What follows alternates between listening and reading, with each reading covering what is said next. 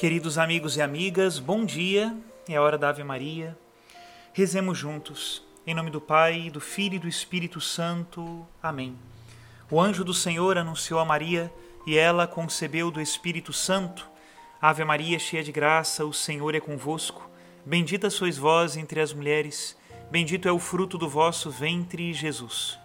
Santa Maria, Mãe de Deus, rogai por nós, pecadores, agora e na hora de nossa morte. Amém. Eis aqui a escrava do Senhor, faça-se em mim segundo a vossa palavra. Ave Maria, cheia de graça, o Senhor é convosco. Bendita sois vós entre as mulheres, e bendito é o fruto do vosso ventre, Jesus. Santa Maria, Mãe de Deus, rogai por nós, pecadores, agora e na hora de nossa morte. Amém. E o Verbo de Deus se fez carne e habitou entre nós. Ave Maria, cheia de graça, o Senhor é convosco. Bendita sois vós entre as mulheres, e bendito é o fruto do vosso ventre, Jesus. Santa Maria, Mãe de Deus, rogai por nós, pecadores, agora e na hora de nossa morte. Amém. Rogai por nós, ó Santa Mãe de Deus, para que sejamos dignos das promessas de Cristo. Oremos. Infundi, Senhor, em nossas almas a vossa graça nós o suplicamos para que nós que conhecemos pelo anúncio do anjo a encarnação de Jesus Cristo, vosso Filho e nosso Senhor, cheguemos por sua paixão e morte de cruz à glória da ressurreição da carne. Pelo mesmo Cristo nosso Senhor. Amém. Em nome do Pai, do Filho e do Espírito Santo. Amém. Queridos irmãos e irmãs, quantas meditações podemos fazer nesta preparação para o Natal? Escolhi alguns trechos do livro Silêncio de Maria, de Inácio Laranhaga, tentando aprofundar-nos no coração de Maria, a Virgem que espera. Peçamos a Deus que Ele nos ajude a preparar-nos bem para recebê-lo neste Natal. Escutemos. Livro Silêncio de Maria, de Inácio Laranhaga, capítulo 2 Peregrinação O Eterno Caminhar. Crer é entregar-se Entregar-se é caminhar incessantemente em busca do rosto do Senhor. Abraão é um eterno caminhante na direção de uma pátria soberana, e essa pátria não é senão o próprio Deus. Crer é partir sempre. Antes de começar a estudar a fé de Maria, vou fazer aqui uma ampla reflexão não somente sobre a natureza da fé, mas sobre as alternativas de sua vivência. Numa palavra, a fé como vivência de Deus. Não há coisa mais fácil neste mundo do que manipular conceitos sobre Deus e, com esses conceitos, construir fantásticos castelos no ar. E não há coisa mais difícil neste mundo que chegar ao encontro do mesmíssimo Deus, que sempre está adiante das palavras e dos conceitos. Para isso, é preciso atravessar o bosque da confusão, o mar da dispersão e a escuridão inquebrantável da noite e dessa maneira chegar à claridade do mistério. Mistério. Deus é impalpável como uma sombra e, ao mesmo tempo, sólido como uma rocha. O Pai é eminentemente mistério, e o mistério não se deixa agarrar nem analisar. O mistério simplesmente se aceita em silêncio. Deus não está ao alcance de nossa mão como a mão de um amigo que podemos apertar com emoção. Não podemos manusear Deus como quem manipula um livro, uma caneta ou um relógio. Não podemos dizer, Senhor meu, vem esta noite comigo e amanhã podes ir embora. Não o podemos manipular. Deus é essencialmente desconcertante, porque é essencialmente gratuidade. E o primeiro ato de fé consiste em aceitar essa gratuidade do Senhor Deus. Por isso, a fé é sempre levantar-se e sempre partir para buscar alguém cuja mão nunca apertaremos. O segundo ato da fé consiste em aceitar com paz esta viva frustração. Entretanto, se o Pai é um mistério inacessível, é também um mistério fascinante. Se alguém se aproxima dele, ilumina e aquece. Se se aproximar mais ainda, incendiará. A Bíblia é um bosque de homens incendiados.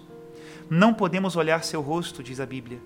Em outras palavras, Deus não pode ser dominado intelectualmente enquanto estamos peregrinando por este mundo.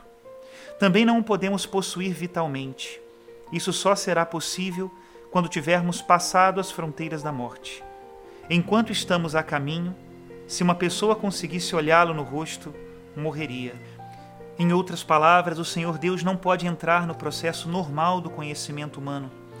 Todas as palavras que aplicamos ao Senhor para entendê-lo, ou melhor, para que nós entendamos quem é o Senhor Deus, são semelhanças, analogias, aproximações.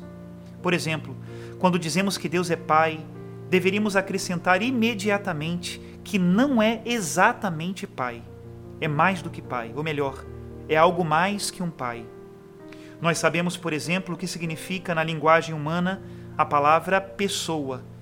Para entendermos quem e como é nosso Deus, tomamos o conteúdo da palavra pessoa, transportamos esse conteúdo e o aplicamos a Deus dizendo: Deus é pessoa.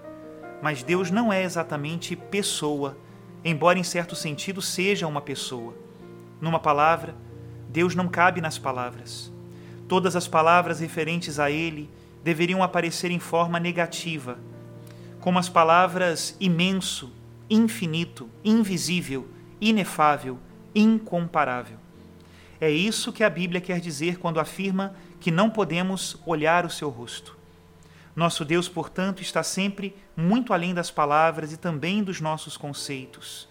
Ele é absolutamente outra coisa, ou absolutamente absoluto. Falando com exatidão, Deus não pode ser objeto de intelecção, mas apenas objeto de fé. Quer dizer, Deus, a gente o acolhe. Não dá para entendê-lo. E se entende melhor quando se acolhe de joelhos. Sabemos que o Pai sempre está conosco, mas nunca nos dará a sua mão. Ninguém olhará seus olhos. São comparações. Em palavras mais simples, repetimos, quer dizer, que o Pai é absolutamente diferente das nossas percepções, concepções, ideias e expressões. Quer dizer que uma coisa é a palavra de Deus e outra o próprio Deus. Queremos dizer que as palavras nunca abarcarão a imensidade, amplitude e profundidade do mistério total de nosso querido Pai do céu. Por isso, na Bíblia, Deus é aquele que não pode ser nomeado.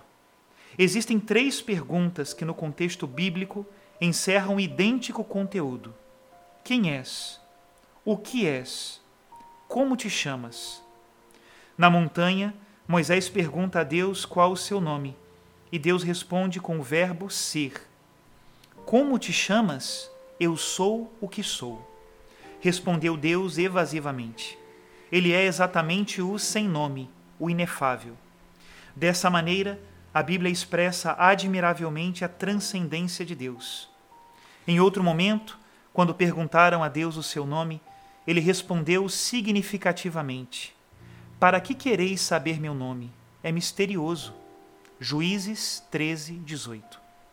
Nossa vida de crentes é um caminhar pelo mundo, buscando o mistério do Pai entre penumbras.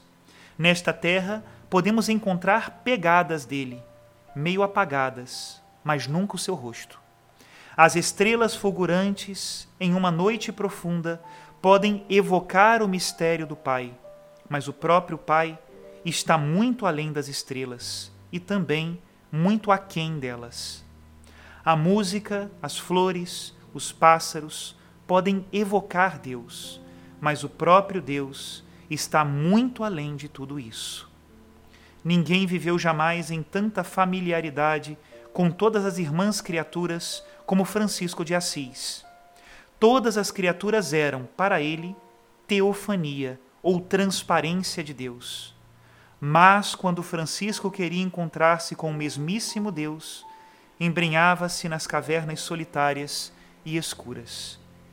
Até aqui a citação de Inácio Laranhaga. Deus é um mistério profundo, assim a Virgem Maria o experimentou, e todos nós somos convidados também a experimentá-lo, para recebê-lo no Natal. Que triste quando nós pensamos que Deus já é conhecido, já é sabido, e tudo o que se pode falar ou fazer em relação a Deus, nós já o sabemos.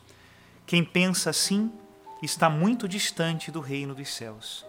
Que o Senhor nos encante com a sua voz e que desejemos ver o seu rosto. Que Deus abençoe a todos em nome do Pai, do Filho e do Espírito Santo. Amém.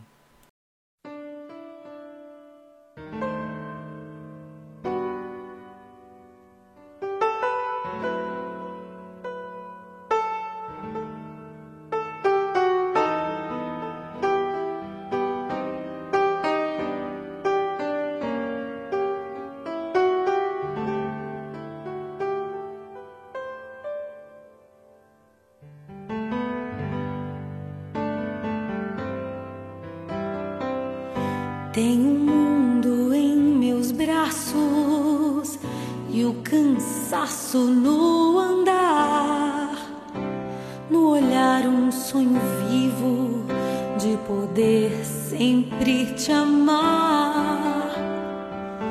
Ondas vêm, elas me levam pra bem longe do que eu sou. Quando falho, me arrependo